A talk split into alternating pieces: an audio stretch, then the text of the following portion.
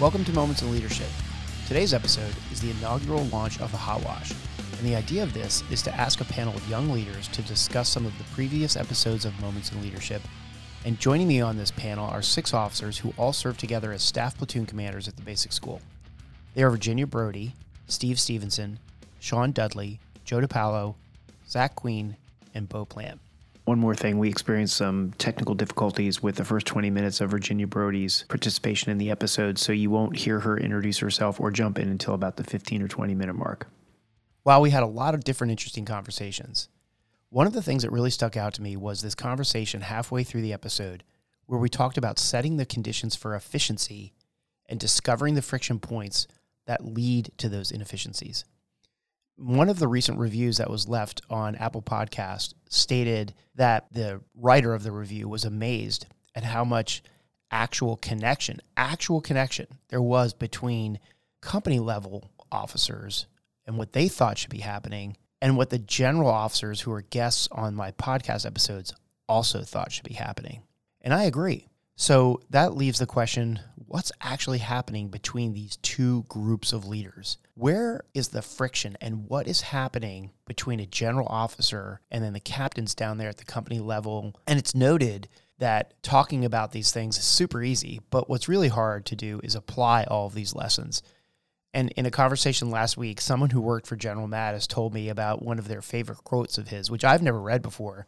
So I'm assuming this is relatively accurate, but he said, one of the things about being a general is that you can be sure that you'll never get a bad meal or the truth. That's funny, but there's probably also some truth and jest there too. So maybe letting the captains talk about the friction in this forum will surface things that are as worthy of consideration by senior leaders as their episodes and advice are to the junior leaders. And I hope that this hot wash discussion helps point out some of the things that senior leaders possibly don't see on a day to day basis because their information and access to information is so filtered by other people and staff. Okay, at this point, I want to get moving along. And I want to thank the supporters that have been patient with me on my move over from Patreon to Supercast. Patreon is totally shut off now, and there'll be no further billing on that site for those of you who are over there and didn't convert over. And for those of you who are looking to support this project going forward, please be sure to check out www.mill.supercast.com. And I'll put that link in the show notes, obviously. But follow the instructions there, and, and however you can support would be great. And I'd love to see everyone who was over on Patreon come back over and sign up through the new Supercast site. Your contributions will keep Moments in Leadership sustainable, and I appreciate the growing membership of people who feel the project is valuable for emerging leaders. As for the hot wash level, what I've decided to do here was that as I record new episodes, I'm going to post them on the Supercast site exclusively for the hot wash level supporters. And then as some time goes on and I see that they get downloaded, I will then take that episode and upload it onto all of the other players for public access by everybody. And I decided that the project is too valuable to firewall episodes for subscribers only. So every single episode that I record with guests will eventually be available for everyone, but I think that this is kind of a fair fair thing. I'm going to keep experimenting with it since it's in my nature to always be searching for a better way. So if you have any ideas or suggestions for me, shoot them to my email address, which is themilloffice at gmail.com. And another way to get in touch with me is to just DM me over on my Instagram account, which is at the Mill Office, also in the show notes. Finally, uh, if you like this project and it's not in your budget to support, you can always leave me a review on Apple or Spotify or we can leave me a review on Apple and then you can rate it with the stars on Spotify. And like I said in the previous episode with Admiral Winnefeld, I'm watching the Apple reviews and I'll pick one of the 30 reviews starting from October 1st. Uh, use that as a start date, and I will pick one and give them a free hot wash membership. Right now, the count stands at seven, so there's still plenty of room to jump in there. My only ask is that you don't go in there and rate it with one star. Just email me some feedback. I'd rather see it like that. So for upcoming guests, I have First Sergeant Seamus Flynn, who's already recorded and in editing right now, so he'll be the next one that drops down. I just recorded Lieutenant Colonel Perrottet, who's the current commanding officer of HMLA 267, raw Stingers, anytime, anywhere. That was recorded this week. I also have Marfor Res Sergeant Major Ruiz recording next weekend.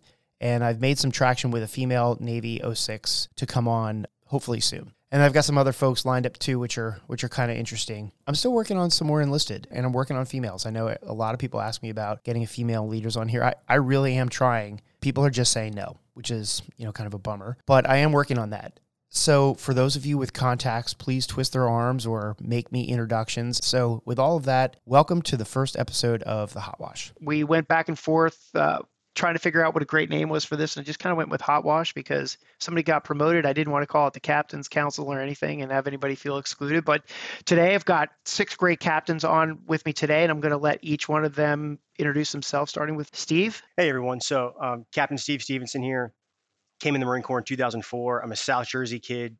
Um, switched over, used to be an motor T operator, turned logistics officer. Currently serving at Marine Corps Systems Command as a JLTV project officer. And we got next up Joe. Good afternoon. I'm uh, Captain Joe DiPaolo from Annapolis, Maryland. I'm an infantry officer and I'm currently a student at the Expeditionary Warfare School here in Quantico, Virginia. And next up, we got Sean. Hey, uh, Major Sean Dudley, uh, currently the Headquarters Company Commander and Supply Officer for Marine Air Control Group 38. And next up is Zach. Hey, everybody. I'm Captain Zach Queen. Um, spent my fleet time in 2-2, came to TBS uh, early 2020. I've uh, been an SPC a couple times, currently serving as the director of our instructor development group at the basic school. Awesome. And finally, Bo. Got to save the soldier for last. Um, I'm Bo Plant, a fellow Marylander with Joe. Uh, I was an 1803 assault amphibian, uh, joined the Marine Corps about nine years ago, and was an SPC with the rest of the crew here, and then hopped over to the other side of the fence, and I'm an officer in the U.S. Army now. Thanks everybody for introducing themselves. Um, Sean, specifically you for correcting me that you're a major because I said we had uh, captains on, but uh, awesome. So you guys understand the intent of this, and and hopefully the listeners have heard me talk about this a little bit, but really want to start with just asking each one of you to talk a little bit about one of the one of the prior episodes that we've had and and what what's your favorite episode and what about it resonated with you as a as a leader yeah so i can start here um, so i listened to the general furness episode pretty recently uh, and, and, i was a big fan he doesn't know this uh, nor would he remember this but uh, i've met general furness a couple times once in norway when he was out visiting trident juncture in 2018 and i had my 81s you know, mortar firing position all set up. And he was an 81's platoon commander, and I knew that. So when he came up to inspect my position, you know, I was, I was very nervous, but we had a good conversation. I also was leaving 2nd Marine Division uh, in 2019, right around the time that the leadership and discipline stand down happened, the white letter dropped, and there was this big, uh, you know, social media outcry. Um, but I, I, had the minority opinion at the time that I, I was a huge fan of the leadership and discipline stand down. Uh, and to me, it seemed like stuff that we should be doing anyway. So, uh, big General Furness fan. So I, I, appreciate that episode. You, you are not alone being a General Furness fan. Every single person I've talked to says the same exact thing. And I, I had some conversations with him offline. He's a fantastic leader and, and, and I admire him as well. Joe, how about you? What what do you got for a favorite episode? Should we put you on the spot and, and make you say it was General Alford's, or are you going to go? I mean, obviously, uh, obviously, I'm biased after uh, the last year serving as General Alford's aide but obviously, you know, the year I spent with him uh, was instrumental in my development as a leader.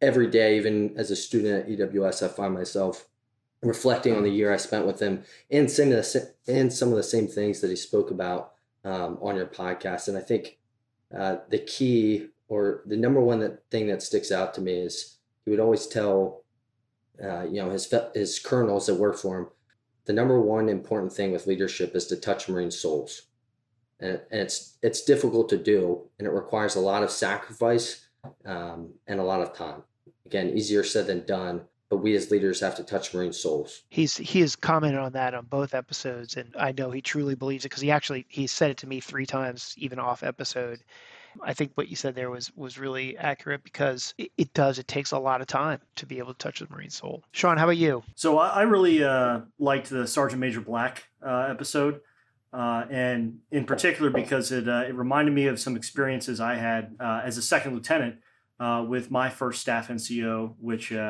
was he's now retired, but Master Sergeant William Hess, and he was really the one that you know kind of like taught me how to be in the fleet. Uh, and it was a situation where, you know, I get to supply battalion and the CO's like, hey, welcome to supply battalion. We're going to send you to R4OG. Uh, you leave in three months. Go train some Marines. We went and uh, had a little discussion and he was, you know, trying to give me his uh, mentorship guidance and was saying, hey, you need to get your Marines PTP trained. And here I am, like second lieutenant. Uh, oh, yes, sir. You know, I'm to, I'll get them PTP complete and we'll, we'll get them out the door. And then I'm leaving the CO's office. I'm like, I don't even know what the hell PTP is. Uh, you know, like, well, I don't even know where to start. But Master Sergeant Hess, I went and found him, and he just he set me on the right path. You know, and he's like, "Hey, sir, I got you. This is my my sixth uh, deployment. We'll make sure you do get everything done the right way." Uh, and really was just set a great example of like how a staff NCO is supposed to mentor a young officer he and Sergeant Major Reynolds spent a lot of time talking about officer enlisted relationships, and I thought there was a lot of really great lessons in leadership there in both those episodes. And I, I had my version of a Master Sergeant Hess. We could talk about him sometime. But uh, who do we still have left? We got uh, Steve. Yeah, Dave. So I, I, am going to have to echo with Zach here. I think General Furness's, well, first I'll say I've taken a little bit of each out of each one of your, you know, your podcasts and your guests as especially you get attention or Heckl, just a completely unvarnished approach to just telling you how it is, as he referred to himself as a blunt object. you just don't get a lot of that at the general officer ranks, so just being real. But when, when Lieutenant General Furness specifically spoke about the recruiting challenges that we're facing today, and when he was talking about awards and some of the injustices that he's faced in his career, both in and out of combat, and we talk about changing policy. So both of those two episodes, challenging policy, I think that's a, a responsibility as leaders to to make our environment better for for our kind of our Marines to take care of them. Both of those episodes, I think, kind of ring true and kind of tie, in my opinion. Yeah, I want to come back to challenging policy when we get done uh, going through everybody's favorite episode here. I think there's some there's some good nuggets there to uncover. Bo? Yeah, so I think I'm gonna have to side with Joe on this one. Obviously, I love Joe dearly, so you know his input his his input's always valuable to me. But really, it was General Alford, and I think it was the most recent episode where he was talking about peers being more important than your boss, and then your Marines being more important than your peers. That to me, that kind of really struck because that's when you're at the company grade and, and lieutenant level, and and even below that, it being about the Marines and it being about growing alongside your peers was really what it was all about for me. It's what I enjoyed the most. And the thought of a staff job would give you a little heartburn, but you always have those moments where you can interact with those Marines and approach leadership in that way. So that, that one kind of struck a chord with me. But, but I was specifically want to talk about, you know, when we talked about General Furness, when he said, that he has specifically heard people tell him that Marine does not rate said award based on his rank. The amount of times that I've encountered that, yet we all say it's disgusting and we've progressed multiple decades and nothing's ever changing. Yeah, so that's the thing is like when the three star general says that and has no ability to influence it, you're just like, who controls who has the lever to pull that can make this change? I'll tell you. I'll, I'll, tell you how it really works. It's it's the staff NCO and sergeant major of that command that that sits there and says, "Nope, doesn't rate it. Hasn't done this. Hasn't done X, Y, and Z," and that's it. Like in that half the time, in general, won't even see it. Yeah, that's a good point. You know, it's like, and it's being true keepers of the awards versus the awarding. And then the reflection of, well, I did a similar action, you know, eight, ten years ago. I didn't get that. So why should they? It's a terrible way to look at the situation. I mean, even it happens as officers, right? Like you're, you're a captain. You can't possibly get an MSM until you've had an AVCOM. You know, and it's uh, not just specifically the awards thing, but policy in general. As Marines, I think we have this reflexive requirement to just, oh yeah, well, I'm just to, I'm not to rock the boat. What a loser way to think you know that never wins in history period but we don't want to challenge policy because like we don't want to upset people or whatever so joe that was a really interesting statement that you made about that there's this friction somewhere at staff levels between the person who has the awarding authority like a general officer and probably whoever writes it up. So question for you joe. Did, did you ever see a general officer downgrade an award on his desk? He must get awards that he's signing off on. Did you ever come across a time where he said hey kick this back and downgrade it absolutely not. I i never saw it and obviously i, I handled all the administration going in and out of the out of the office but I'll, most of the time before it even gets to the general officer's level it's been circumvented by three or four levels specifically if we're just talking about awards alone. So somewhere down the process i mean back to steve's point about general furness's comments about the awards whether in combat or outside of combat I, it is not the general officer who's generally going to be the one saying saying no. It is somewhere up the chain of command that it's getting recommended uh, to be downgraded. Yeah, you know, and and it's the time processing, right? You're talking if a ward needs to go to a one star level, it's got to go to a battalion awards board, regimental awards board, and it's just those are just layers of bureaucracy. While necessary on some levels, it's just time ticks away. And General Furness's point was that Marine's getting awarded the, uh, the higher awards years later. But even something as simple as a com, if you're not in a, a unit that rates to give those out, six months, seven months, And then that's ideally you get it to them before the Marine rotates. But how often have we all seen it where it gets mailed to a unit or mailed to their home of record? I don't know how often I would see the awards leave. Somebody would write them up at my unit level and they would go up. I've never experienced being there when I got an award that somebody else wrote and be have to be somebody who puts the endorsement on it but there's got to be some sort of level of friction. And I wonder if there's a, a further follow on conversation to have here where the six of you could share some of your experiences or maybe some suggestions for how to fix an award system if you are indeed in that mid level friction area of being the endorser going up to the actual command, the awarding authority. Has anybody here ever been at a battalion awards board where you're you're the endorsing unit and you're sending it up. Has anybody ever seen that? So I've never personally seen that, um, but I, I, can maybe highlight a story uh, that, that moves the ball downfield a little bit, and I think harkens back to something that General Furness spoke to. So he talked about you know the experience of presenting the award in a timely manner. The Marines that actually saw the action, participated in the action, being there to see it, and how meaningful that is. When I was in 81's platoon commander, uh, training in Camp Lejeune uh, on a live fire range unrelated to training, uh, but we had a, a near catastrophic car accident happen right off uh, the road to get onto the range. One of my NCOs, Corporal Geronimo, without hesitation, sprinted to this car, ripped the door open, cut the civilian out of her seat, and began rendering emergency aid. Saved her life potentially without really any hesitation. It was an incredible act. That day, no kidding, four hours later, uh, my battalion commander is in the field presenting this Marine with a medal, and my platoon is standing at attention. We got cami paint on, we got mortar rounds stacked up all over the place, but it was an incredibly meaningful experience because of the timeliness and because of the context and the situation. Where, and that's the moment where it truly struck me that we're not doing it right when we make Marines wait so long which is why I think what General Furness said resonated so strongly with me because it's not clear to the Marines why it takes so long. It's not typically clear to the originator why it takes so long. So to your point, uh, perhaps it's at the endorser level where there's this friction. So I've been in the field where impact NAMs could be given out during a Desert Fire X or something like that. And those are, and those are great. You see a Marine get a, a Navy Achievement Medal right there on the gun line with his uniform all dirty, and somebody's walking up and putting a Navy Achievement Medal on. That that's special, and I think people really remember that. But then if if a platoon commander were to write up something for a Navy com and it's got to go above the battalion level, that's where you start to get all of this friction. I wonder what everybody's reaction to this statement is. Does anybody see any good in having the endorsing levels have to endorse when they actually don't even know the Marine, they don't know the circumstances, and they're literally just looking at a folder of paper?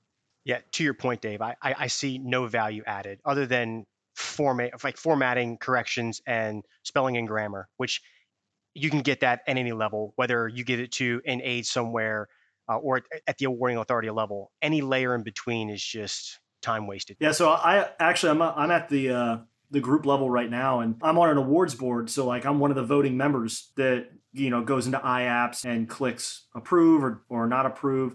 Uh, and to Steve's point, a lot of it is like hey how well written is this because again like i'm seeing all these names i, I don't know these marines there's you're, you weren't aware the marine air control group now has three MWSSs and the four Com Squadron, Mass 3, Third LAAD. So you've got Marines all over the Southeast. And I don't I don't know any of these Marines personally. I sometimes have not even heard their names. And so to Steve's point, like, yeah, I'm, I'm checking for writing ability, but that's not necessarily something that should be a, a voting requirement if they were looking to change policy in some way. So I think it's indicative of broader facet of the system, which is that were we to disintermediate the people that are the endorsers, occasionally we would send up awards that probably weren't valid or, or weren't, you know, didn't merit that award. And that would require some officers looking silly, which is something that the Marine Corps fundamentally struggles with, accepting the fact that, hey, if we eh, make this policy more efficient, occasionally we're going to break a couple eggs and we need to be okay with that. That drives people crazy. And, you know, the first time that doesn't work out, the first time there's an issue, someone's going to say, "Hey, what are we going to do to make sure this never happens again?" Boom, a new check in the system, and then that that keeps propagating. Yeah, I, think to your point, I think you, you mentioned it in the General Furness episode about you know you know Pat Tillman and then kind of how all that played out with the investigation. I think that makes people gun shy to, to kind of write these awards. So I, th- I still think there's a level of checks and balances at the unit level. So a young platoon commander goes to write an award, somebody at that battalion should still get eyes on it, help him write it. Hey, is there enough meat in this? Does the Marine deserve more? That and meets the checks and balances. And I think from there, you do not pass go, you do not collect $200, skip the regiment. If it needs to go up to the general officer, it should just go straight there for, after it sees the battalion. Right. In what I would call a common sense policy. You know, Second Lieutenant Queen was not sending anything up that uh, Right. was not looked at by the XO or by the first sergeant, right? So I, I think there's absolutely a common sense check in the system there at the company level. To your point, Steve. to kind of echo off Zach, you know, there is something to be said about some checks and balances, but not only is it required for us as sometimes the award originators to understand the process, but also to communicate it down. I mean, you got to understand at the company level what your sphere of influence is. And a lot of times, at least in my experience, Marines were understanding of what was occurring with their award as long as they were being told what was going on with it as it progressed through these various bureaucratic levels. Um, and I think that if we are also better communicators down towards these Marines as to how it's going, you know, what the process it's going through, a lot of times that can alleviate a lot of the heartache that may start to generate at the lower levels as these awards get generated. Yeah, but for some of the time spans we're talking about, two years, like I think General Furness cited a two year example, you're gone at that point. We have a leadership turnover, and you know who knows how that's getting communicated. I don't know if you guys have ever experienced this, but I feel like when we were looking to write up an impact narrative, there would be times where people were like, oh, let's just save that until their end of tour. They're going to PCS in like a year. And like, we don't want to give them a second one. And I just, to me, always was like, well, why can't we give them two NAMs if they deserve it? Or why can't we give them another award? And I think we actually, I had one battery commander and he ended up writing or we like got approved two NAMs for the same Marine, and the Marine was very deserving each time. And I just thought it was, it felt very like wrong almost, but it was so awesome because he deserved it. But I felt almost like we shouldn't have been doing it. But then it was again, it was almost like made up that we put those self restrictions down. That's a great point, Virginia, especially when you look at a battalion and they're they go on two different deployments. You know, a small, you know, 18 month, you know, in the middle there, small continuity and leadership. But you know, too many times we're like, well, th- that young sergeant did great on that last deployment, but hey, maybe I want to try to get him a Navy com, so we're we're not going to write him for a NAM right now, and that's just the wrong answer. yeah. there's something about us as Marines where we where we look at the other services and we see I'm just make up an example uh, an Army specialist with an Army Commendation Medal or two of them and we think oh the other services they give these things out like candy and I think it that impacts our culture and our thinking on Virginia exactly what you were saying which was hey is it okay to give somebody two NAMs inside of a 12 month period inside of a tour and the answer that you said is like yes, of course it is if they deserve it. But we also have this cultural thing about we don't want to look like all the other services who give them out a lot. Somewhere in the middle of those two things is the actual Marine who's doing a great job and should be recognized for what he's doing. And I know we have these things like the meritorious mast and the letter of accommodations and everything, but those suck. You know, you can't put them on your, your uniform at the birthday ball. You can't put them on your Charlies on a Friday. I mean, uh, okay, great, but like Virginia, to your point, you know, may, maybe it just requires a little bit more thinking and maybe some pushing on behalf of some leaders to just say, hey, this is about recognizing the Marine doing what he or she did and getting them the award that they deserve, and you know, to hell with our cultural norms on this. I know you mentioned this earlier, um, but I loved the like ITX example because I remember after we did a battalion ITX and the battalion mandated like you're going to nominate at least one person, um, and then some of the battalion or some of the batteries ended up nominating one or two, and if we could justify it like verbally to the commander, he approved it, and to me that was just like all you had to do write on a piece of write in the rain, and you're over there like showing Marines that they worked hard and their hard work was acknowledged and deserved, and it was just it doesn't cost us anything. It's just such an easy win to thank everyone. Um, that that is such a valuable thing you know such a small thing is just and you've mentioned in a couple of your episodes dave about m- marines need to feel validated and empowered and that they matter and i think that is a huge piece to retention which i know we're going to get on a little bit later when, when when somebody feels like they are valued in an organization they will work themselves silly to try to meet the vision of that institution but and conversely, as soon as they don't feel like they are being, you know, at least acknowledged or you know taken seriously, then they're just going to write it off and move on.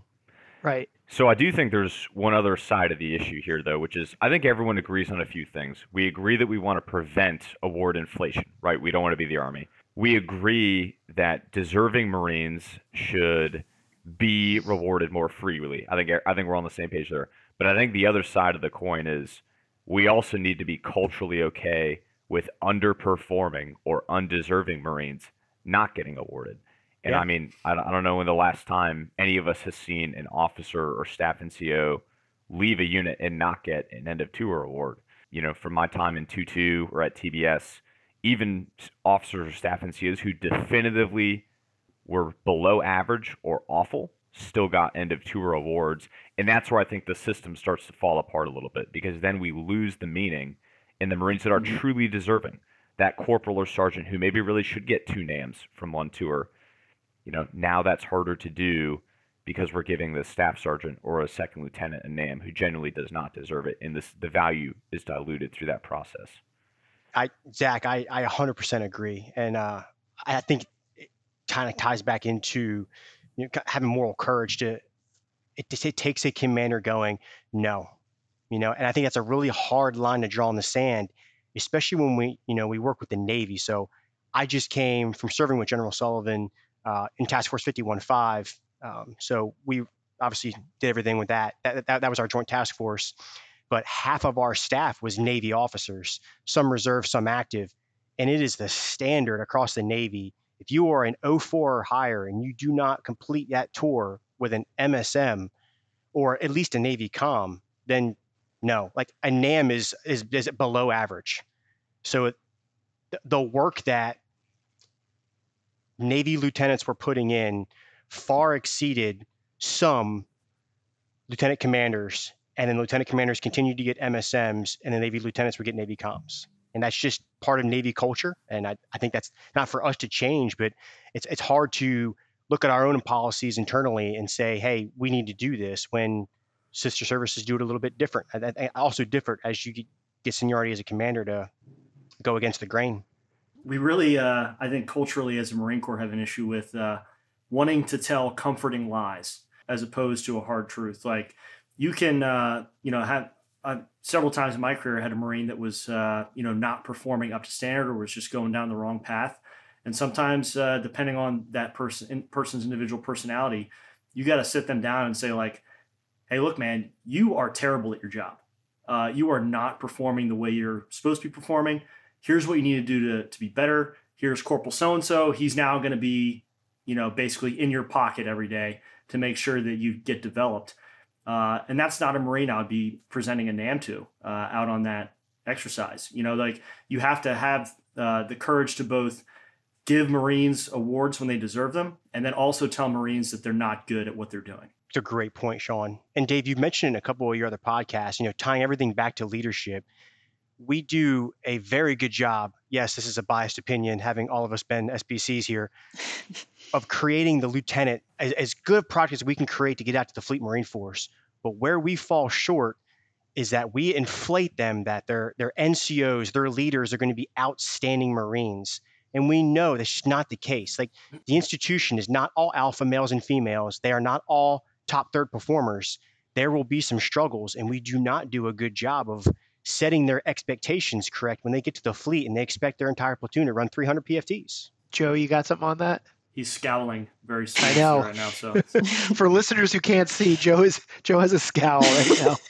there, I there's so there's so much to, to unpack there. I, I guess what I what I really want to focus on. I mean, we are talking about General Furness's specific episode in awards, and we just brought up the lieutenants checking the fleet. I think one one thing that he captured to get away from the awards discussion that has resonated with me for years. I heard him say it in person uh, in the Second Marine Division. Again, uh, when I was at TBS and he came to speak to a graduating class, he said there's three things that you need to do uh, when you check into the fleet, um, specifically as as lieutenant. It was actually General Rollins that gave him the the advice, and it's the first was you need to be good at your job. Your subject matter expertise is a coin of the realm. You need to be physically fit, and you need to take care of your Marines. The awards discussion here is just a byproduct uh, of taking care of your Marines. And as General Alford would put it, you know, taking care of your Marines is touching their soul. It may be back to Major Dudley's point,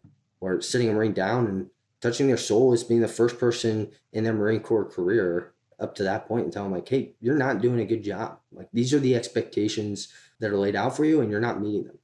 Like taking care of Marines doesn't mean, you know, doing doing the things for them that they want.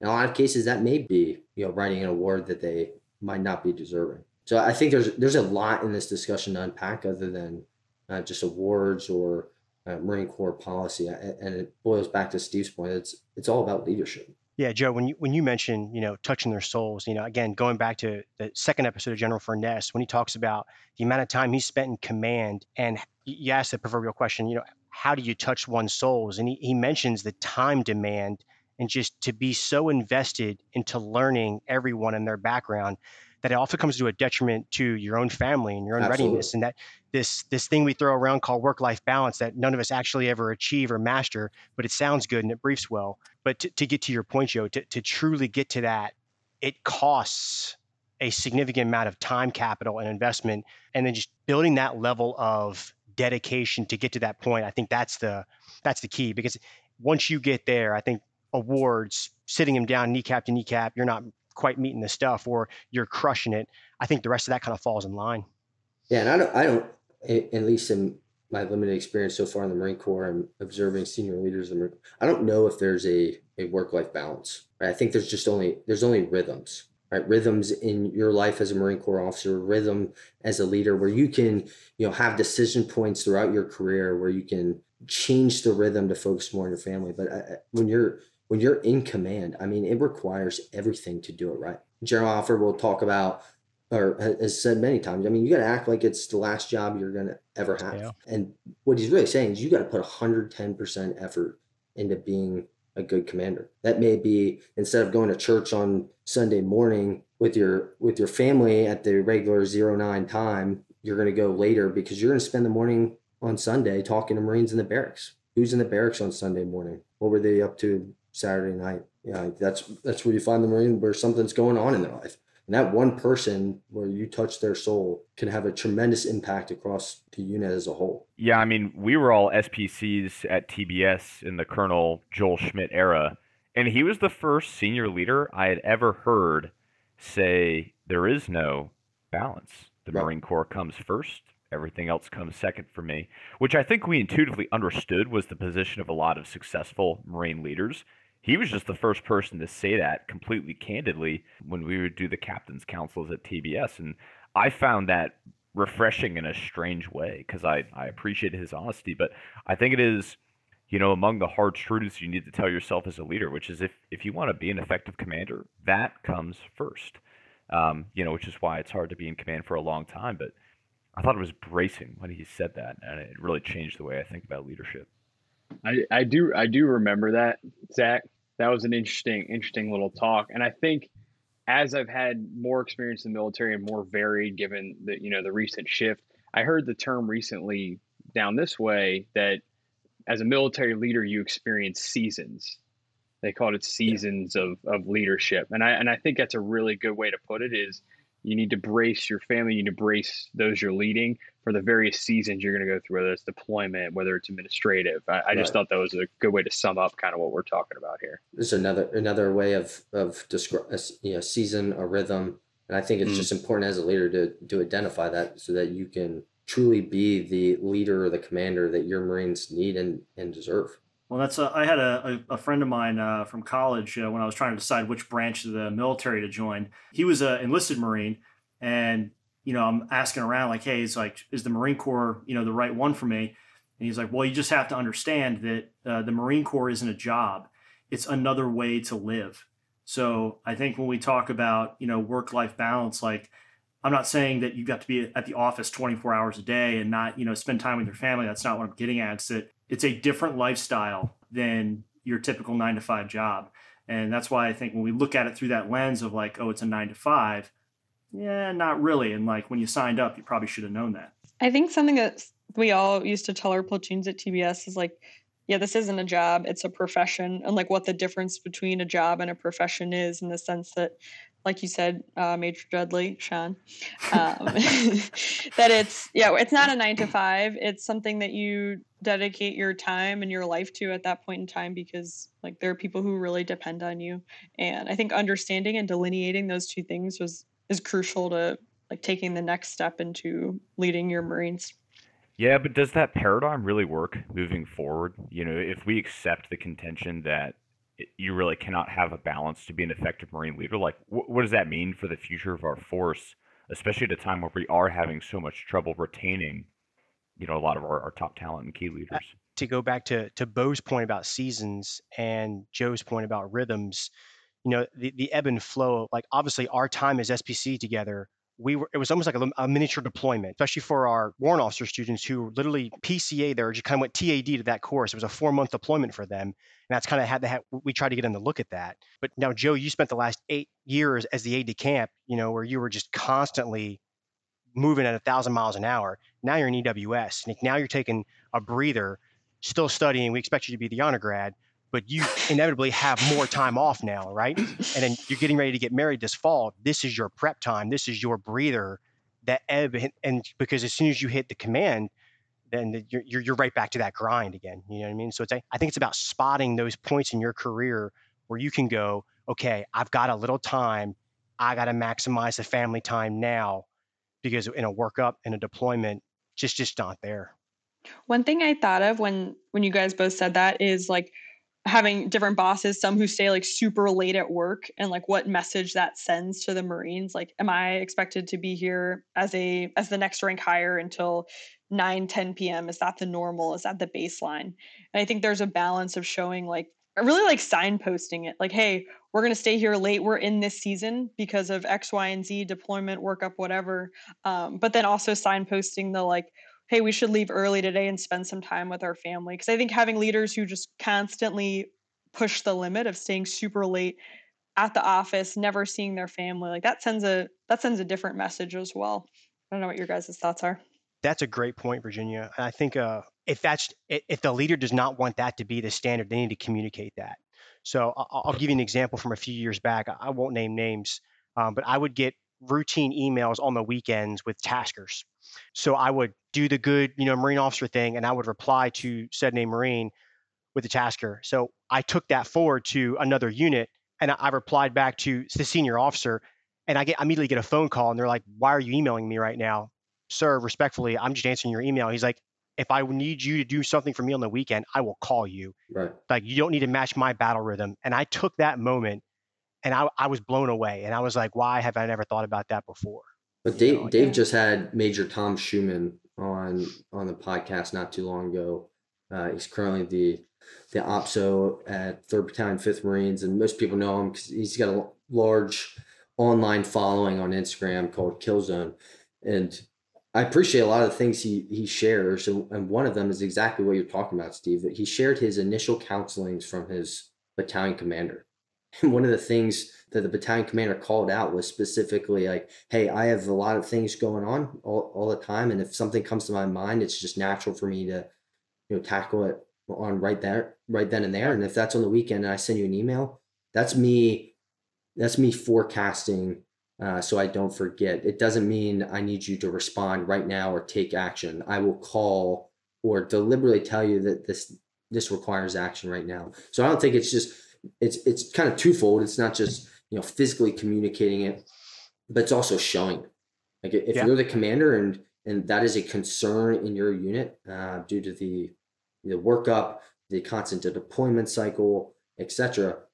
I mean that's you don't you you can't just communicate. You got to show. Like it's sixteen thirty. If if something can wait, you just need to you need to leave because what's gonna happen? Guys guys are gonna guys and gals are gonna be comfortable leaving the office if they see that their commanders do, doing this. Yes, I mean this is something all six of us talked about when we were SPCs, right? Like how late should we stay? How late should we let the students see us stay? Is it important for us to shut the door or to tell them, you know, hey, I gotta go? I, I can remember vividly when we were SPCs in Echo, and I had, you know, a, a lieutenant in my office at like 2100 on a Friday, and I was thinking to myself, like, am I actually setting a good example? You know, on, on the one hand, I'm I'm showing the like, hey, I'm committed to you. I'm here for you at 21 on a Friday. But on the other hand, this Marine's going to go to the fleet and think that this is an acceptable thing to do, uh, which is probably not sustainable. So it's something I, I look back to, like, was I doing the right thing? I think some people would say yes, but a lot. I mean, now I think the answer might be no. I couldn't agree more. I mean, I I constantly think about that today. Did as a as a staff platoon commander at the basic school, did I like demonstrate and emulate the type of officer specifically talking about you know life rhythms, battle rhythm, etc. Did I emulate that correctly? I mean, I think all of us. How many? I think I see all of your heads nodding north to south. I think we slept in that in the offices there three to four times a week, even when we weren't in the field. And I, that's I would I would argue that's a that's a product of our environment and the way we were raised in, in the fleet. I mean, it was constant go, go, go, check into TBS as instructor. You're living in and out of the field, and I'm doing my job. I think I'm showing the lieutenants this is what it takes to take care of, of Marines. However, I don't know if, if they took that as that's how I'm supposed to act in the fleet. Well, it's, this un, completely unrelated. I had a lieutenant, I'll remain nameless here, at the end of the POI, specifically as the as the end of the six months come to a close, you start you know developing a, a closer relationship. You unveil the mask a little bit as as the the uptight staff platoon commander. And one of my lieutenants looked at me as we are t- talking about you know some of the long field events or on the hikes at, zero three in the morning and said, "Sir, I in six months I don't remember you ever eating or drinking water." And I I right. sat there and paused for a second, and before you know you know puffing up my chest and responding, "Well, that's because I'm a captain and I'm I'm harder than you." Realize I I looked at him. I said, don't don't do that. Your Marine should see you eat and drink water. Like that is demonstrating good leadership. And I think yeah. it applies the same with you know work life balance, whether it's a rhythm, whether you look at it as seasons, uh, etc. Okay, well, I was just gonna say we've all had the conversation about like warming layers and how when we went through TBS, like if you wore a warming layer, you were like yeah. a horrible officer, you were weak. Um, and I think we all had that deliberate conversation of like, we have this gear we should teach them how to use it so that when they go to the fleet they know how to use it and they understand that this is the gear the marine corps gave them and they're expected to teach their marines and i think i remember like that exact shift in our mindset and it was like really hard to show like i'm wearing a warming layer because i'm cold uh, but also trying to tie it into like a leadership lesson Steve's Steve's smiling because he was king of the warming layers. I, I, I can't I can't I can't say as a regular attendee of the Captain DiPaolo and Captain Queen couch during lieutenant mentoring sessions, they were setting a phenomenal example for myself included. No, but I, I think that that was I, I think throughout my time as a you know as a junior officer, and even now when someone when some when one of my Marines or whoever would come up and ask me like you know, sir, what are your thoughts on work life balance or how do you balance your, your personal life? I think it, it still causes a very deer in the headlights moment for me because I think it's a question that we all still grapple with as we face new challenges in the military. And I think, you know, it, it's something that you really have to come up with personally and also be willing to mentor individuals on how to achieve that themselves and ha- setting a climate where they're willing to discuss personal matters with you to enable them to have that life balance. You know, I think my thinking has really evolved on this because Joe, I think when I was in SPC, I was a lot, you know, we were a lot alike in the sense that I would stay really late and I thought it was my obligation as a leader.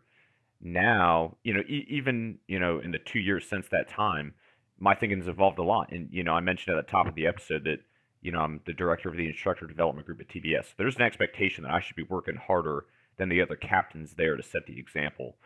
But today, you know, I, I walked out at 1600, and yesterday I was at scouting and patrolling exercise. I was laying in an ambush at midnight last night, um, and I walked out at 16 today, and I saw some other instructors that were out there with me last night, and I said, guys, you, you got to go home. Like Chuck, I know you have a you know young baby. You got to get out of here while you can, because TBS and the Marine Corps, they're going to get their pound of flesh out of you. But you need to be able to set personal boundaries. And to some extent, I think it's a courage thing you have to have the courage to be able to set those boundaries for yourself because the reason people don't is they're worried how other people will think about them. Um, but it's just an interesting, you know, reflection on how my even in two years I, have really gone kind of a 180 on this one. It boils back to that little white book, right? One of the, the most important parts of it, and by little white book I mean MCDP one. Oh, oh I knew it. I knew, I knew at some point Jesus. Joe was going to bring up MCDP one. I knew it. like as a consummate count, maneuverist. Count, you can count on me, but I, will tell you, it boils down to trust. Though there, there's an element of trust that you know that same type of conversation you had with one of your subordinates, Zach, was specifically like, yeah, go home, take care of your stuff. But you're also there's an element of trust that you're expecting them to still get done what needs to get done. And again, it boils back. It's it's all encompassing. It come full circle. It requires time. It requires you to know your Marines. It requires trust that they're going to do the right thing. And then when they're when they're not doing the right thing, that's when you got to sit them down and have the conversation.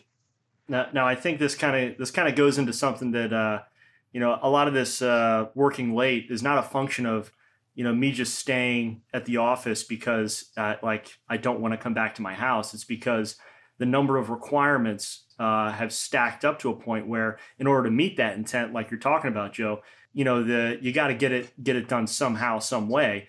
Uh, and so I think it uh, as Marines, we like to have the do more with less mentality, but do more with less eventually just becomes do less, right? And that do less is going to happen somewhere in that equation. It's it's a zero sum game, you know. So like there's if you keep adding requirements to specific billets or specific people, expect that person to probably be there late at night. If they're if you think their work life balance is out of whack, maybe you should look at what the requirements are. So th- this is a double-edged sword because we talk about balance and Zach, you know, your your kind of paradigm shift in thinking about, you know, how you approach your if your first SPC tour to kind of how you see it now developing these new instructors.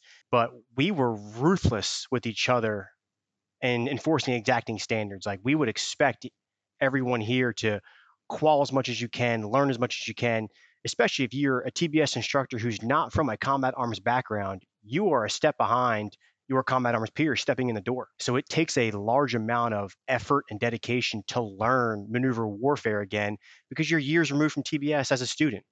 And to do it good and to do it well and to teach it well, it, it takes a level of dedication. So we were always very good with each other about just holding each other accountable to that. So again, the, double-edged sword here is yes, I want you to have balance and get out of here to go see your family, but that is only if, you know, during the normal hours, you have put forth every little bit of effort you could to make yourself a little bit better. If you're, for lack of a better term, bullshitting around the office or not doing much, then maybe your ass needs to stay late to actually not just, you know, stay on par with your peers, but to catch them. Yeah. I mean, if I could go back to talk to my second lieutenant self, you know, we had who can stay longest at the office competitions when I was a rifle platoon commander. And I didn't know it was happening at the time, but in hindsight, that's absolutely what we were doing. So I think, you know, to any to any leaders listening to this, I think you need to ask yourself, am I staying late because of performativity? I want people to see me staying late. There's the cachet that goes along with being the hard worker. Or am I actually accomplishing meaningful tasks? If it's the latter, fantastic.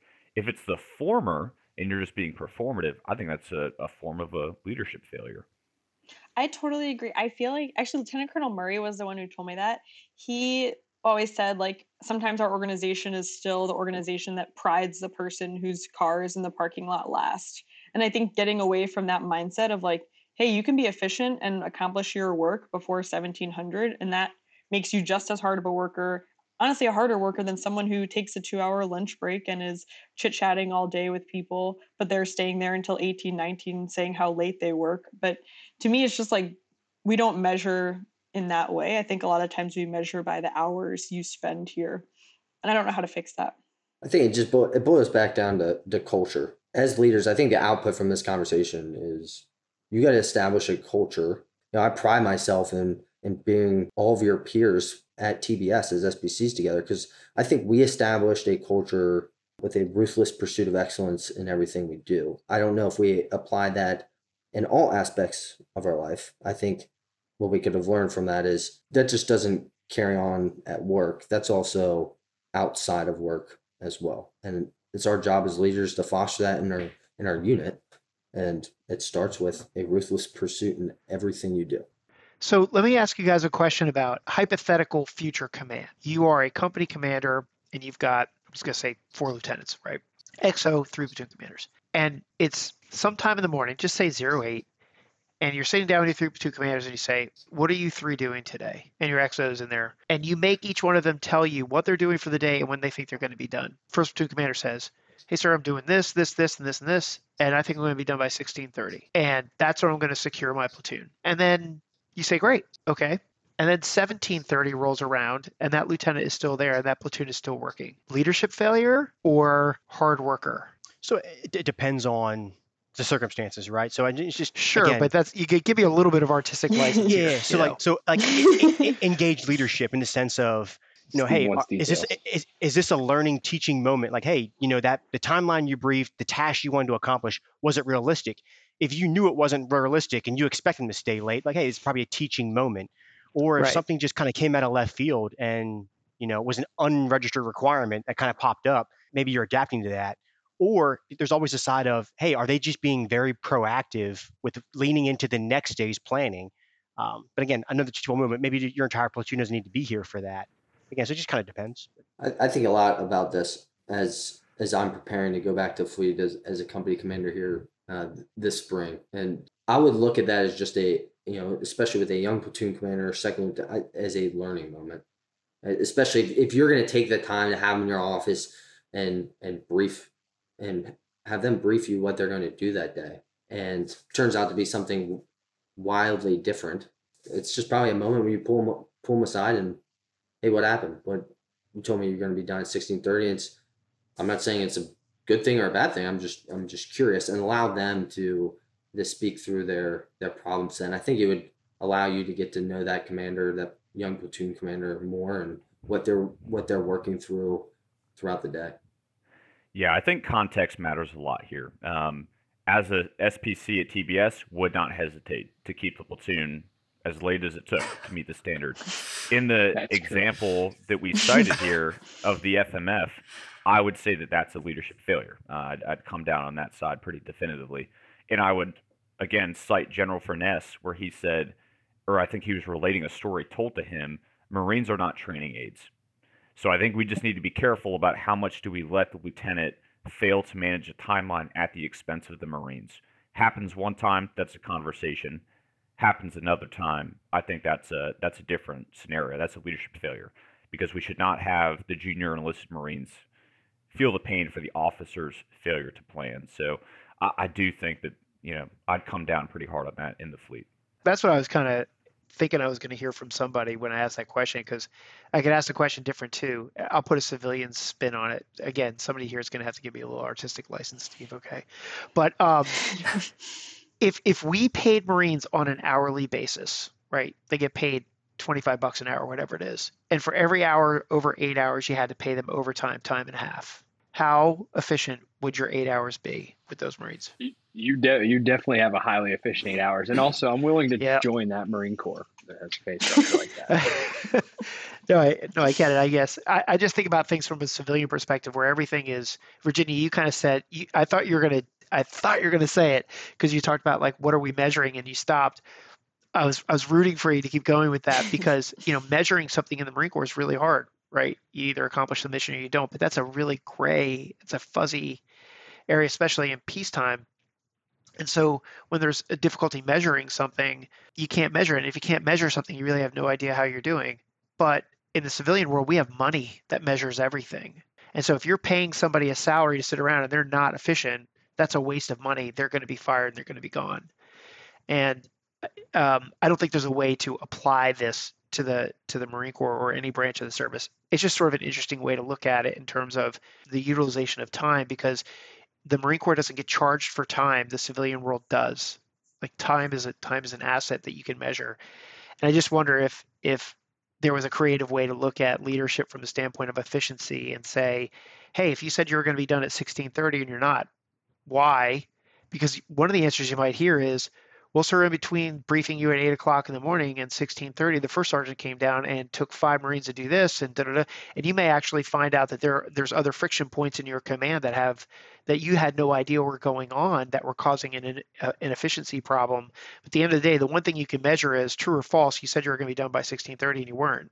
You bring a great point out, sir. I think, and, and Zach touched on this. It's all about the context, right? If it's an Yeah, everyday right. thing, not that I'm backtracking my it's backtracking my answer here, but if it's an everyday thing, that's I'm going to handle that a, lot differently as a company commander as opposed to the one time I bring them in my office.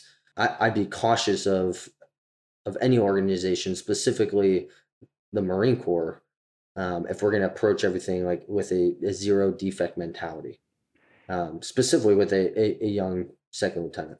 So this isn't exactly what you asked, but I think it's an interrelated uh, concept. Is I think one thing we don't do very well as leaders is set conditions for that efficiency to happen.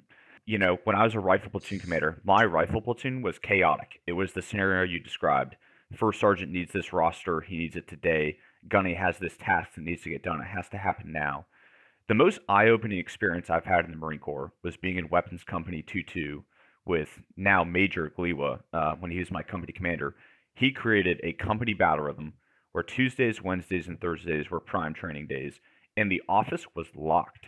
The only people authorized in the office were the XO, me, CO, first sergeant, and the ops chief, master sergeant, right? Platoon commanders, platoon sergeants, Marines, they were not authorized in the office unless it was a Monday or a Friday, period. They had armory draw at 08. They went off into a training area. They had armory turn in at 1600. They had MREs for lunch. We did not see them for three days. We, we spot checked their training, but it was about setting conditions for efficiency because we can't have an expectation for efficiency but not create an environment where that's possible. I think that's something that we as leaders need to get better about. Yeah, personnel management is a is a long and dark rabbit hole uh, in the Marine Corps, I think, and it's to to your point about like the first sergeant coming in and like taking five Marines to do what you know whatever task. Uh, institutionally, we uh, we run into this. Like I went to a logistics captain's career course, so I got a chance to meet some a lot of Army officers and me explain to them that I would lose Marines for six months at a time to go work in the ID center or to go uh, stand extra guard at the at the gate. That it was like a foreign concept to them. It was like, what? Wait, you do that? It's like, yeah. So my my T my TO is actually cut down by like two, three Marines uh, from what you know I'm supposedly required to meet my mission essential tasks, uh, and we're farming these Marines out for for other activities. So, uh, to Zach's point about uh, setting conditions for efficiency, like institutionally, are we doing that, uh, or are we trying to do more with less? That's a that's another great tie, back tie-in back into General Furness's episode, specifically with the white letter that came out. I mean, that was mm-hmm. that was part of him assessing an issue within the Second Marine Division, and at his level, now I think looking back, uh, and he discussed this, he would have maybe changed the approach a little, but setting the condition for his subordinate commanders to breed efficiency. Obviously, mm-hmm. the and that's removing the discipline aspect, but I mean that that was certainly a huge propo- or part of it. Well, Dave, we made it an hour into this podcast without utilizing the words setting conditions or sequencing events, and now you've gotten it twice in five minutes. Sorry, but I did get Joe to call me Dave, so you know there's been there's been some success here, right? Finally, yeah. I, I, I think this whole this whole conversation reminds me of the. I think I've heard it a million times when someone takes a leadership position of the, hey, we're going to train to task, not the time. We're going to train to task, not the time. And I think we we love saying that, and I'm not sure institutionally there's a full understanding of what that really means. And I think like we go back to the original scenario, is that a failure of leadership on that lieutenant? Sure. Right. But if we're going to dig it a little bit deeper, I think it might be a failure of task analysis, right? What actually goes into the task? What are the tasks we're trying to accomplish? What kind of tasks can be stayed until later so that we're really digging at what needs to be accomplished? And I think that's something that a lot of people aren't very good at until later in their careers and it, it can have it can have snowballing effects.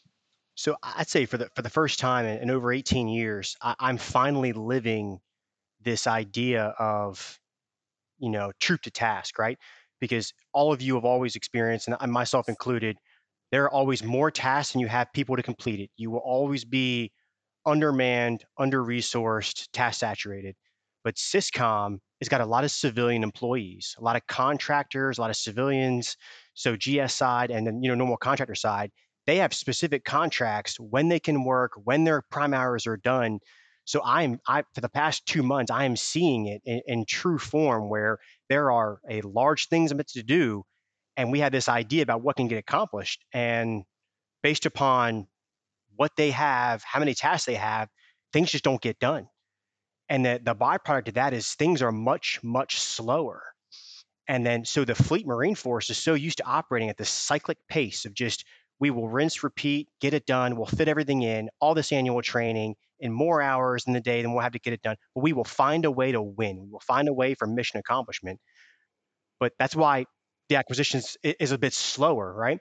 Because we are forced to, we are actually held to a standard, looks like law, right? About how to procure things, how to pay for things.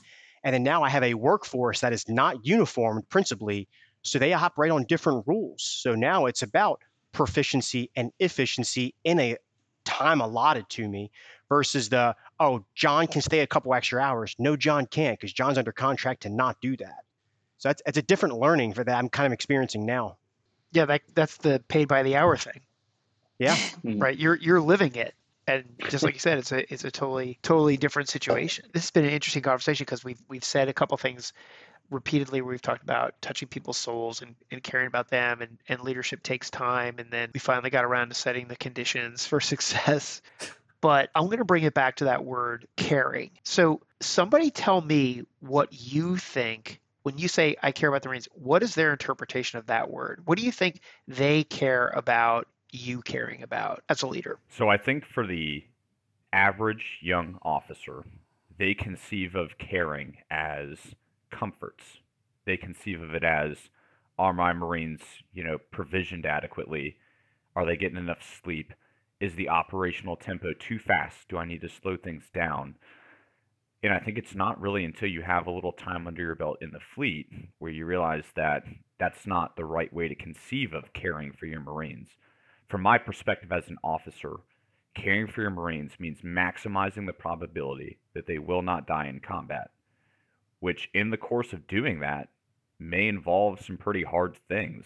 But if you're not thinking about that, who else is? Because ideally, we have a staff NCO or a set of staff NCOs that are thinking a lot about the, the billeting, the provisioning, but who's thinking about making sure they don't die in combat? In my view, that has to be the role of the company grade officer. i'm going to come back to that when we talk about retention by the way zach Mm, mhm, So, mhm. I mean, I'm more than a decade removed from being a staff NCO, but I'll say what Marines care about, or Marines, what, what they want their leaders to care about. They want them to be empathetic. They want them to understand them. Every Marine from uh, many different walks of life are going to act different to adversity, are going to have different family stressors in their lives. And they want somebody who can be empathetic and can understand them and can adapt to them. And I think that's one of the hardest things about leadership is being adaptive to your personality, right? It's the difference between management and leadership. You have to do what I say that because I'm a captain and you're a sergeant. It should never ever come to that. You should want to work together. And in order to cultivate that relationship, that person has to feel like they matter and that you actually care about their well being. Sometimes that may mean comfort. Oftentimes it should not mean that. And it, I think it takes Marines a few years to realize that when they grow up and get promoted and now they're responsible for other people, they've realized, to Zach's point, that there's more to it than the creature comforts of let's get off early or please let me go on leave, things like that. As soon as you asked that question, sir, I had this uh, image in my head of one of my twice awarded PFCs uh, saying "Troop welfare, ma'am, troop welfare," and that was like his quote. Um, and I think it's just like what you guys said, uh, like the creature comforts. I think is what some of the examples would be. But I also think everyone joins the Marine Corps to be developed into a better version of themselves, and I think that's really hard to do as leaders, and it's also hard to take the time to reflect and see like hey am i actually helping develop these people accomplish their goals or become better uh, people or become better marines or a better fdc marine or fill in the blank um, but i think the development piece is something that we don't often talk about but i think every single person joins the military to grow and develop and i think that's taking care of marines but i think it's also one of the hardest things to do Yeah, I, think, or I mean, not to jump into retention, but it, I think it just immediately brings up the the question: Or why are why do people join the Marine Corps? I think that's what MCRIC is trying to answer right now in today's society. Why, what person wants to join the Marine Corps, and why why do they want to join the Marine Corps? Yeah, I have to go back to my my secret general officer crush, General Furness here. I think I think people join the It's Marine not a Corps. secret, Zach. It's not a secret. yeah, I've been pretty public about it. Um, he's pr- he's listening. to this like, who is this guy? Um, he's probably going to send you a coin in the mail No, he's gonna, he's got he's honestly just going to say you're a weirdo. yeah, uh, um, that would be crushing. Um, but but I think people people join because they want a challenge, right? Why why else on earth would you join the Marine Corps? Um, you know, my old company commander Stu Gliwa said it best. Like people do not join the Marine Corps to play Xbox in their barracks room. No. They do that because we as leaders fail to provide challenging training. But that's what they want, right? They they didn't join to play Xbox in their room. So I think, you know, the retention failure is fundamentally a leadership failure. We are not setting conditions or putting in the forethought to create this challenging training environment that they wanted to. And, and, and fundamentally, I think it also goes back to creativity. We're not going to have all the money in the world to do this incredibly complex dynamic live fire training, but how can we exercise some creativity to challenge them nevertheless, despite those material constraints?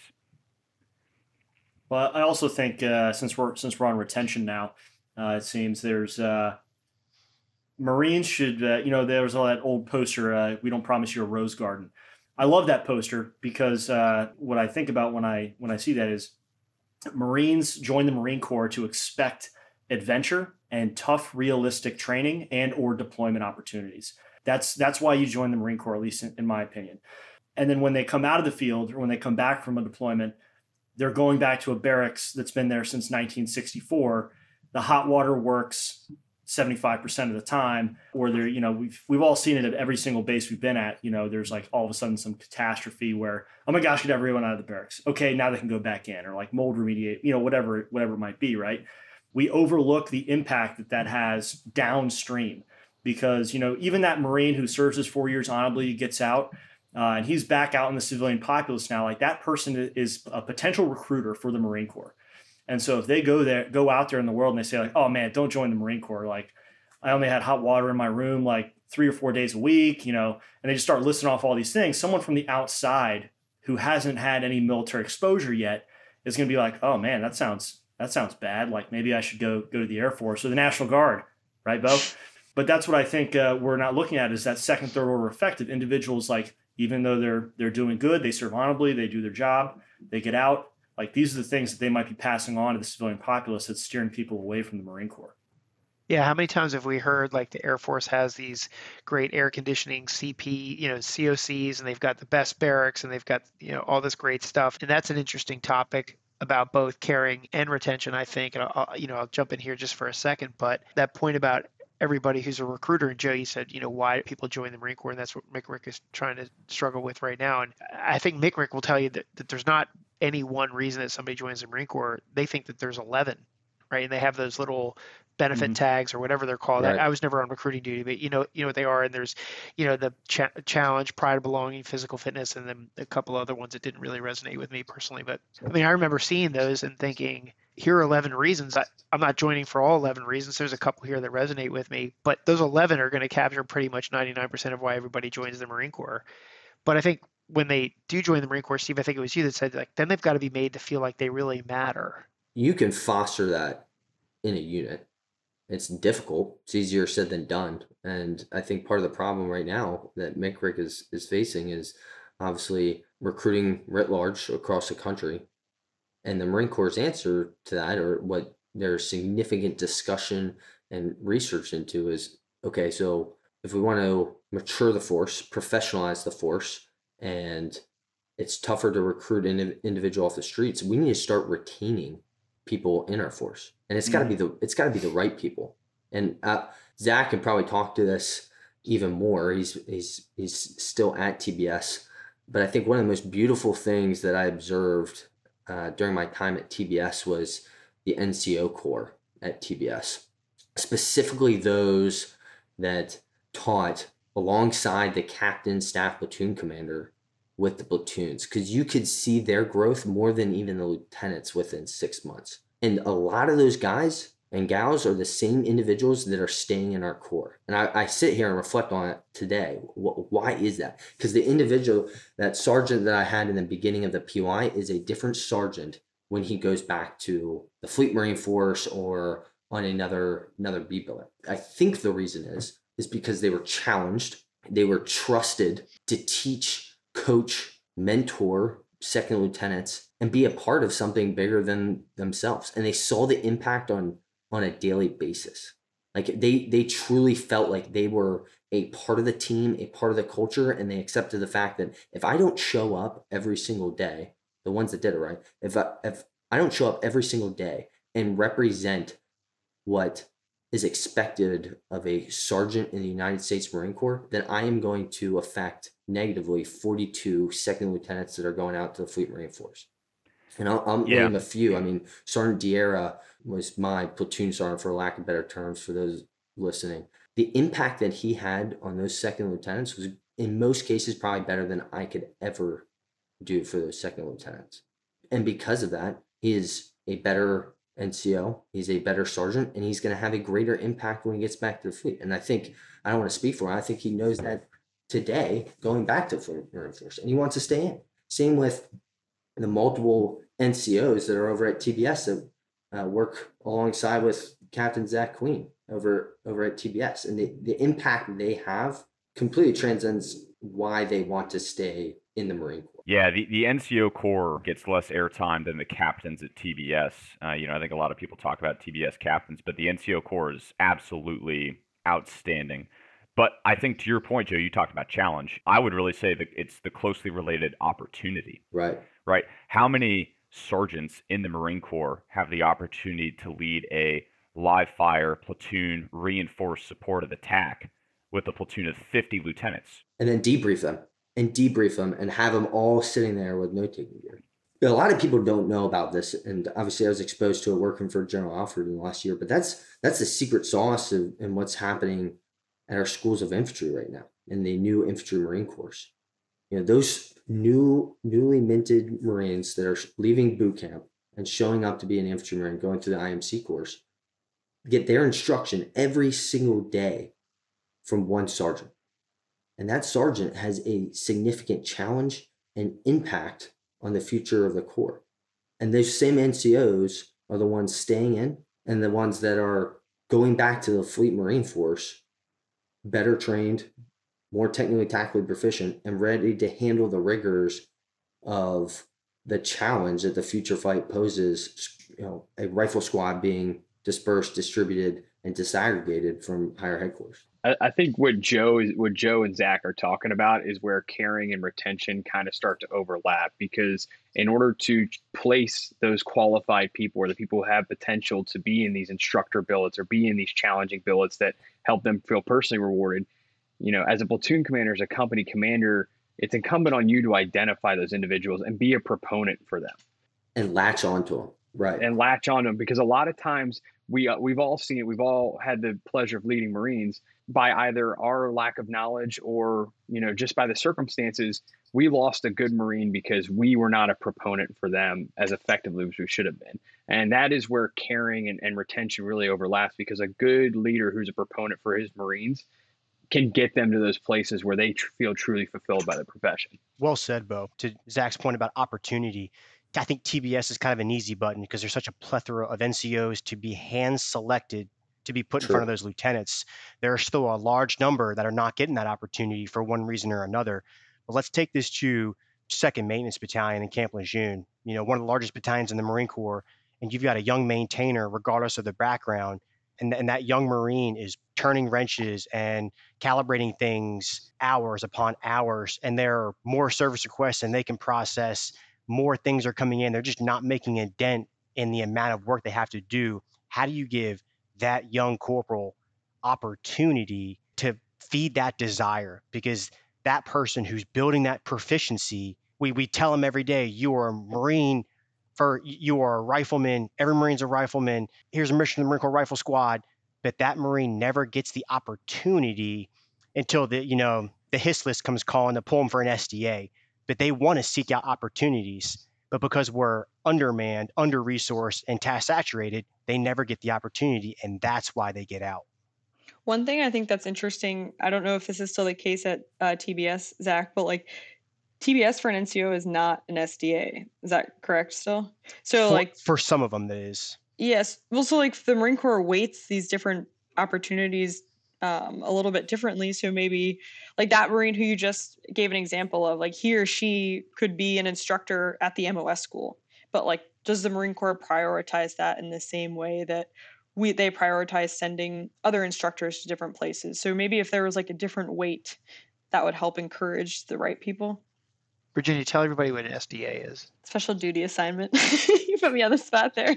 Uh, yeah, so special duty assignment. So Marines are like they earn extra money. There's incentives, and I guess I could be wrong on this, but I think it looks favorably upon uh, Promotion board. promotion board. So it's like being on the drill field, Marine Security Guard, or something like that. Recruiting. Yeah, that yeah. The, the the one Virginia's mentioned is uh, so SOI typically School of Infantry, you know, becomes you know you're MCT instructor, SOI instructor, but there are a few enlisted instructors in at TBS that have gone through McKick or Marine Corps Combat Instructor course that are qualified and actually get the SDA there, but it's not a lot of them. It's no longer at SOI, and I, I know Manpower, Training Command, and many of the other equities are, are taking a hard look at that as it, it can and has proven to affect retention. It's a chat. I mean, either either way. I mean, it's easy to sit here on, on this podcast, and I often reflect on this. Listen to a lot of uh, Lieutenant Colonel Armstrong's podcast with series of leaders. It's easy to sit here and discuss these things. I think it's it's tremendously hard to actually apply,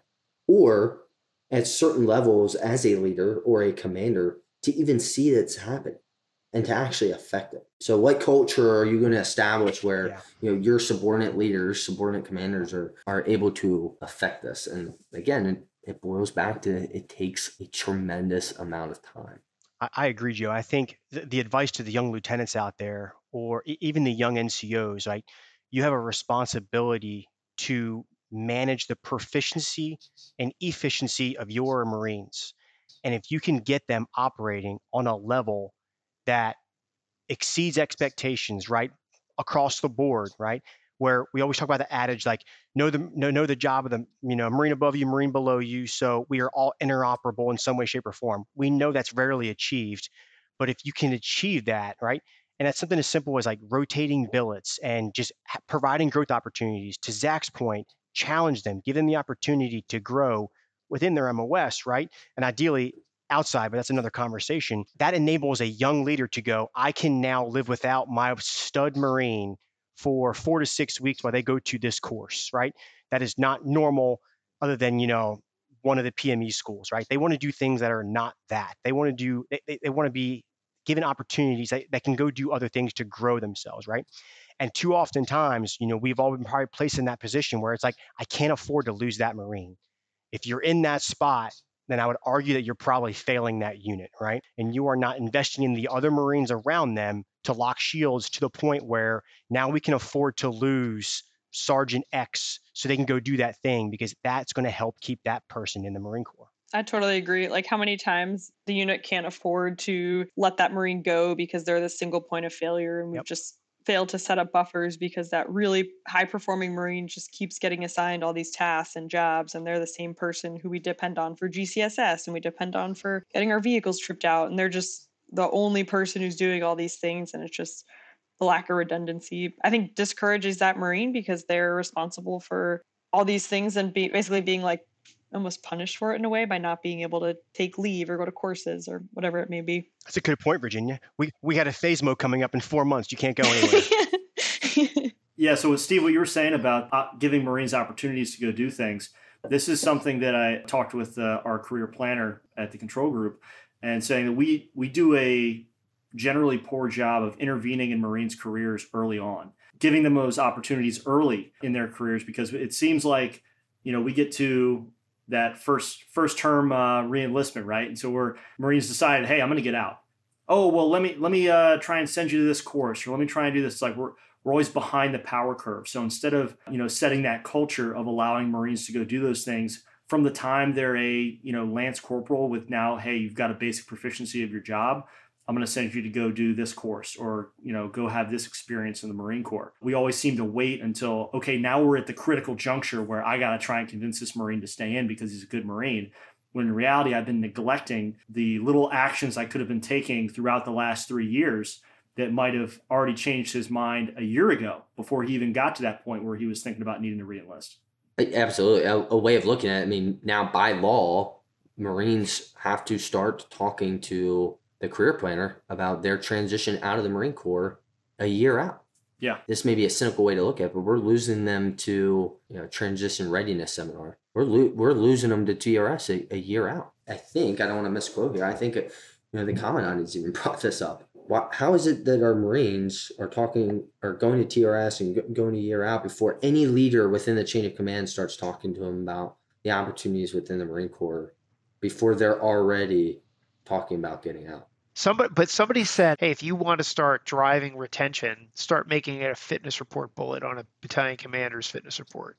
Uh, there's General Alford. Yeah, he talks Yeah, about that all the time. Alford, yeah. He talks about it all all the time. And that gets to the measurement thing. You want to measure something? Give O5 commanders a mission statement, just like recruiting command.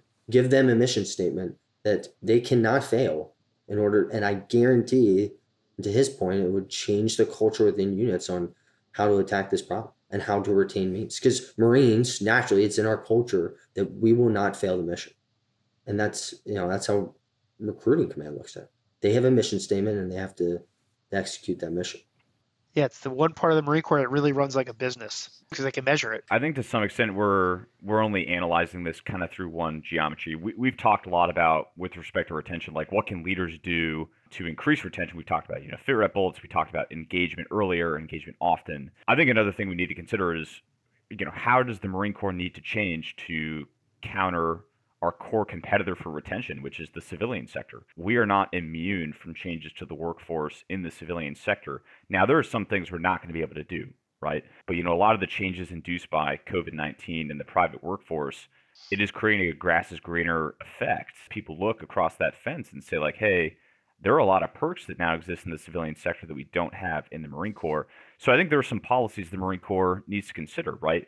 Um, and I know that with talent management 2030 we're getting after some of those things it just seems like it's happening very slowly at least i have not been able to see any of the changes on the ground level but you know our archetypal approach of we're going to move people around coast to coast every 3 years that that paradigm is not going to work moving forward i think 100% agree zach The assistant commandant talked about that on a recent podcast and on changing that paradigm.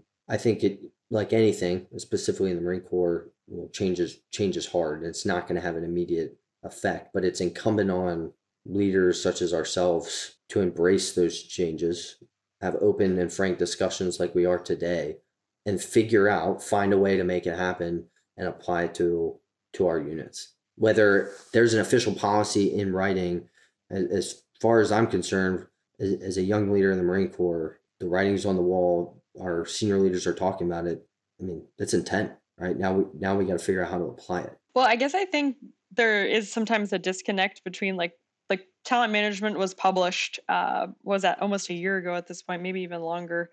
And like has anything changed and like wh- how do we know that things have changed? Like our promotion boards looking at things differently? Are people's orders being applied in a different way? Like are they being forced to move? Like how do we what where's the sanity check on that and like how do we know that it's not just like a piece of paper and it's actually being implemented because i believe like that stuff's like up, above our control um, right now at least at this rank so i guess it's a little bit hard to know and like measure that and get the pulse that it's the way forward Yeah, I hear you, Virginia. So I, I think to your point, the only thing I've seen codified, and, and at least recently, was the shift in the uh, E8, E9 boards and the, the staff and super promotion boards. They are reallocating the timelines of those boards to coincide with movie seasons and bill selection, thing like that. So there's a number of changes happening in theirs. But obviously, officers here, like I've always been a little bit jealous of the Army's model of they're not up and out. So th- they are okay with staff officers being staff officers and just let's let's be honest out of, out of everyone that we've ever encountered in our officer careers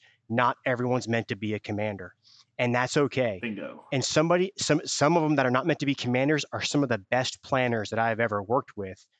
But maybe they just don't communicate very well or they don't like speaking in front of large crowds but they have minds that can outplan and the, the kind of people we need to face an adversary in the uncertain future fight. But we we are still on that model of well you're not competitive for command you know you didn't see this meth or that meth uh, to, to zach's point and i think until we change that model until we create the culture that it's okay to be a staff officer and you'll still be promoted up to 06 if, in some levels and i guess in, in other levels you could potentially hit general officer too not obviously in combat arms that's okay and i think the army does a good job of that and i don't I, the marine corps currently does not and it forces a lot of people out I, I think there's uh, there's multiple paths you can take. To your point, Steve, right? Like I know specifically for my MOS, you can go to contracting, you can go over to acquisitions. Like there's there's a bunch of different paths to take.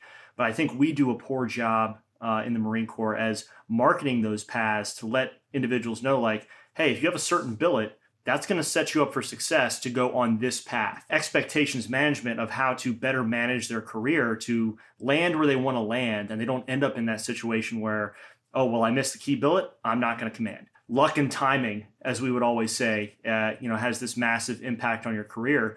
Uh, and I think it's because we don't manage expectations for younger officers for where they should go. There was, when I first got in the Marine Corps, there was a 3002 MOS roadmap that was put out. I think it was made in like 2009 or something. Uh, and I just checked the other day. It's the exact same document that's currently on Manpower's website. So literally has not been updated uh, since even before I joined the Marine Corps. And it's still the MOS roadmap. And I'm looking at it, I'm like, this does not, you know, reflect reality because they've got all these different billets listed in there for each grade. And it's like, well, if I do one of these here, like it's not going to like leave the window open for some of these other ones. But again, just communicating that is is I think our failing as more senior, either more senior company grade officers or junior field grade officers to mentor the younger officers on how they need to manage their careers. Yeah, I'll bet you that roadmap existed back in 1950 when I came in. Sean. yeah, I, I, don't doubt it. I, I, I, bet it did, Dave. Um, Come on, sir. You're not that old. Everyone here, it, except for Dave, I guess, because uh, you know we, we just met, knows that my largest point of contention with the institution is how we promote, and I, I think it's I think it rubs a lot of the wrong you know people the wrong way. You can have like Joe DiPaolo could be the best infantry officer ever, and because he's two years junior to somebody, that person will always be promoted ahead of them until a certain rank where they get forced out of the Marine Corps. He'll never be able to pass them. Recently, there has been some changes to starting at the at the major selection board where you could kind of meritoriously like kind of relineal number. Yeah, change the the, fir- the first year that came out, you know, there was a little asterisk next to some of the, some of the names, and they're like, oh wow, based on my seniority changed greatly because I'm considered top of my peer group. Well, the people that were not picked for that kind of were like, well, I guess I'm not in the top 10%. And they got out of the Marine Corps. And the Marine Corps was like, oh, that's a big mistake. So now they're not telling anybody. So promotion boards are able to, at least the 04 or higher, adjust the, the seniority uh, of the lineal number of someone. Huh. Let's say, you know, we're on the board together, but you commissioned eight months before me. I could be promoted ahead of you based on performance. So that that's at least possible now. That's a that's a great step in the right direction, but it still doesn't get over the hump of, you know, I have a young Ivy League educated, you know, Zach Queen who is an incredible infantry officer, but because he's younger and can probably outperform half of the field grade officers that I've ever worked with in 18 years, he's just always going to be a step behind him. Whereas he goes in the civilian world and now because of the the common denominator is money he can make the most money, he will get the promotion. It's not about seniority anymore. And I think that's what's most appealing for young officers getting out of the service.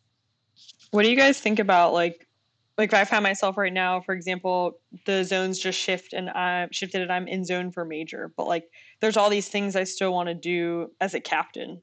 Like, do you think it's a negative like what if i wanted to stay a captain and not wanted to be promoted hypothetically like how does that i don't know. Do you think the marine corps is ever going to move towards a direction where that's like an okay thing or? There is policy in place. I, I don't want to misquote or or misspeak here. I don't know the specifics but there is an option now specifically for for officers to hold their promotion. Yeah but then how's that going to be like looked on? Like do you think i would think of that as pretty negative. Well in a lot of ways it's for for guys and gals that don't have the timing to take command where they would essentially out promote the opportunity to to take command. Manpower and the marine corps as a whole is is taking a look at that. It's pro- the the problem i wouldn't say it's it's it's a problem. I think at our level when we read about talent management and hear senior leaders talking about talent talent management we want to see fit like physical and tangible things changing and happening right now. I'll, I'll be the devil's advocate for the Marine Corps. It's a it's a complex problem, and I know there are, are senior leaders in the Marine Corps aggressively tackling this problem. But they've articulated it's more of a mindset, culture, and intangible shift in the way we do business. And not every individual is gonna gonna see it take place or take root immediately, but I can attest it's happening now Yeah. So to your point, Virginia, I, I think currently as it stands, it would be held against you. You have the ability to remove yourself from consideration, right? But then maybe, maybe because you want command or you want a certain billet and you're getting an opportunity, but maybe next year you want to get looked at it. Now on the board, you're a year senior to your peer group that's being briefed on that board, and people are going to ask why. You know, so unless they can see formal correspondence or you write a letter to the board and say, hey, here's why I didn't want it last year, I don't think we see it as much on the promotion boards, but I think we definitely see it on the command boards. You know, these are men and women at a very different stage in life than we are in, close to that 20 year mark, looking at battalion command or regimental command, and they're just like, I don't want to move the family right now. I'll go to the command. I'll, I'll be screened for the command board next year. And I think that's even being held against them now, even though you know people are saying that it's not. But I think it's about understanding risk. You know, if you as an individual are okay saying, "Hey, I I acknowledge that I will not be promoted this year but I accept that because I want to do this one thing as a captain or as a major before I promote to lieutenant colonel. If the individual understands that, you know, that has second, third order effects down the road, then I, th- I think it should be widely accepted. But as it stands right now, I think it's absolutely held against you. I was going to say I, I can I concur with the sentiment about risk. I, I think, and to your point, Joe, surely people are working on it. I think we might need to accept just a little more risk. And I'll, I'll highlight, or not highlight, but I'll cite my current command here. I think well known that TBS and the, the Marine Corps, you know, pulls a lot of very talented captains to TBS because they're the center of gravity. They teach the students. Not the same attention paid to the majors or some of the field grade officers. To be sure, there are some phenomenal field grade officers at TBS, and there are some below average field grade officers. But I think what I see a lot of in my role is very strong captains looking up to a lower performing major above them and saying, Well, I could do your job but they don't have the opportunity to. And to your point, Steve, there is nothing that those captains can do to get promoted quicker, to leapfrog a lower performing major. And that is fundamentally frustrating to a lot of people that are hard workers and are high performers. Because to your point, in the private sector, they would simply promote the most capable person, which often is the more experienced person just by dint of their experience, but not always. And I think the Marine Corps needs to do a better job of finding those margin cases where they could retain a lot of people if they gave them the opportunity to fly a little faster. Yeah, at least on the enlisted side, you had the ability for meritorious promotions. You know, like so when, I went to recruiter school as a as a relatively senior sergeant, a guy I went to recruiter school with left graduated school with me as a sergeant. I left for MECEP two years later. He was a gunnery sergeant. He was twice meritoriously promoted because he crushed it out there. Now he's going back to the fleet. You could say what you want about his proficiency, but you know, I'd, I'd be willing if you could grind for two or three years on recruiting duty, then you probably have what it takes to, you know, grind in your primary MOS. He is years ahead of his peer group, but those opportunities don't, don't exist for officers. They could though. They could. And that's and that's where it goes back to uh, you know what changes are we willing to make for policy because you know, I'm not saying it has to be as many as the enlisted side. Obviously, that wouldn't even be possible with the, the smaller number uh, of officers that the Marine Corps has. But uh, you could set up some sort of program to reward the top performing Marines to retain some a lot of that talent. Uh, simply by allowing them either meritorious promotion, I don't know, like giving every MSC like one at each rank. You know, at least you're dangling the carrot there that it's a possible thing, or give them more control. Like, hey, you finish in the top 10% based on your finish reports for your MOS. So, do you want a billet or do you want a location? Right. So, now giving them control over, hey, I really want this billet as company command. Right. So, hey, that might be in 29 Palms. It might be, uh, you know, in the middle of nowhere. It might be in San Diego. It doesn't matter. Right. You're going to get that billet. Or, hey, I really want to be in North Carolina because it's closer to my family. And, you know, like we got young kids. We want them to see, be able to see grandma and grandpa. Okay. Well, you're going to get a job for whatever your MOS is in North Carolina. You might not like it. And frankly, I don't care, but like you got to pick. You got some control in shaping your destiny uh, and what your career looks like. Because right now, it's it's almost like a coin toss. You get a little bit more control, speaking with the monitors, as you get more senior in rank, but there's only so many billets out there. If you're a really high performer, uh, what are we doing to retain those high performers with the tools that we have at our disposal already? Well, there's a there's a saying in the artillery community, Virginia. I know you know it. We talk about keeping our powder dry. At the at the hour and 45 minute mark, I feel like there's a lot of really great topics that we can keep talking about. Maybe we want to keep our powder dry for the next episode. This has been fantastic. I'll tell you what. I'll wrap it up by just saying this. I'm so impressed with the six of you. I don't think that my group of friends we're operating at a level that you guys are operating at when we were captains. The growth and the maturity and the education and how much better the force is now. Like I, I just made the comment on the podcast. Like I've been seeing some of these battalion commanders in action just light years ahead of what I had. And and I'm not disparaging my battalion commanders. I'm just saying this is great. Like we all want to leave it better than we found it. Just really, really impressed with the six of you. This has been such a great conversation. And and I hope I hope some senior people listen to it. I'll make sure one or two listens to it, but I hope they do because one of the things that I think they probably struggle with is over processed information. And when when six Marines get to sit around and, and talk about things at a level that you all did, at a level of maturity and intellect and as informed as you all are, I think it's pretty impressive. I'm, I'm excited for our next episode. I'm excited for this becoming an, an ongoing series because I think people who listen to it will really, really learn a lot. So thank you all, the six of you, so much for your time tonight. I know it's with sacrifice to your personal time because we're doing this at night. Really appreciate it. If any anybody has any saved rounds or, or last rounds they want to fire off, otherwise we'll, we'll wrap up, pick it up next time. So Dave, th- thanks for the opportunity. And, and, Joe, you know, working closely with Dave, you know, as General Alford, you know, was interviewed multiple times. Uh, I'm grateful for you putting this together and, and the opportunity. So th- this group here has always been a super tight group. And in, again, over 18 years, I've never enjoyed more time than the six months I spent with you all in Echo Company it has been the highlight of my career, both in and out of combat, and I'm grateful. So thank you all. I can I can still say that even even over here, even with a different uniform, I do get teased all the time for still saying we and us when I'm talking about the Marine Corps. So it was I do I do miss that aspect of it. It's been great talking to everybody. Do they let you wear a combat patch on your uh, on your right sleeve?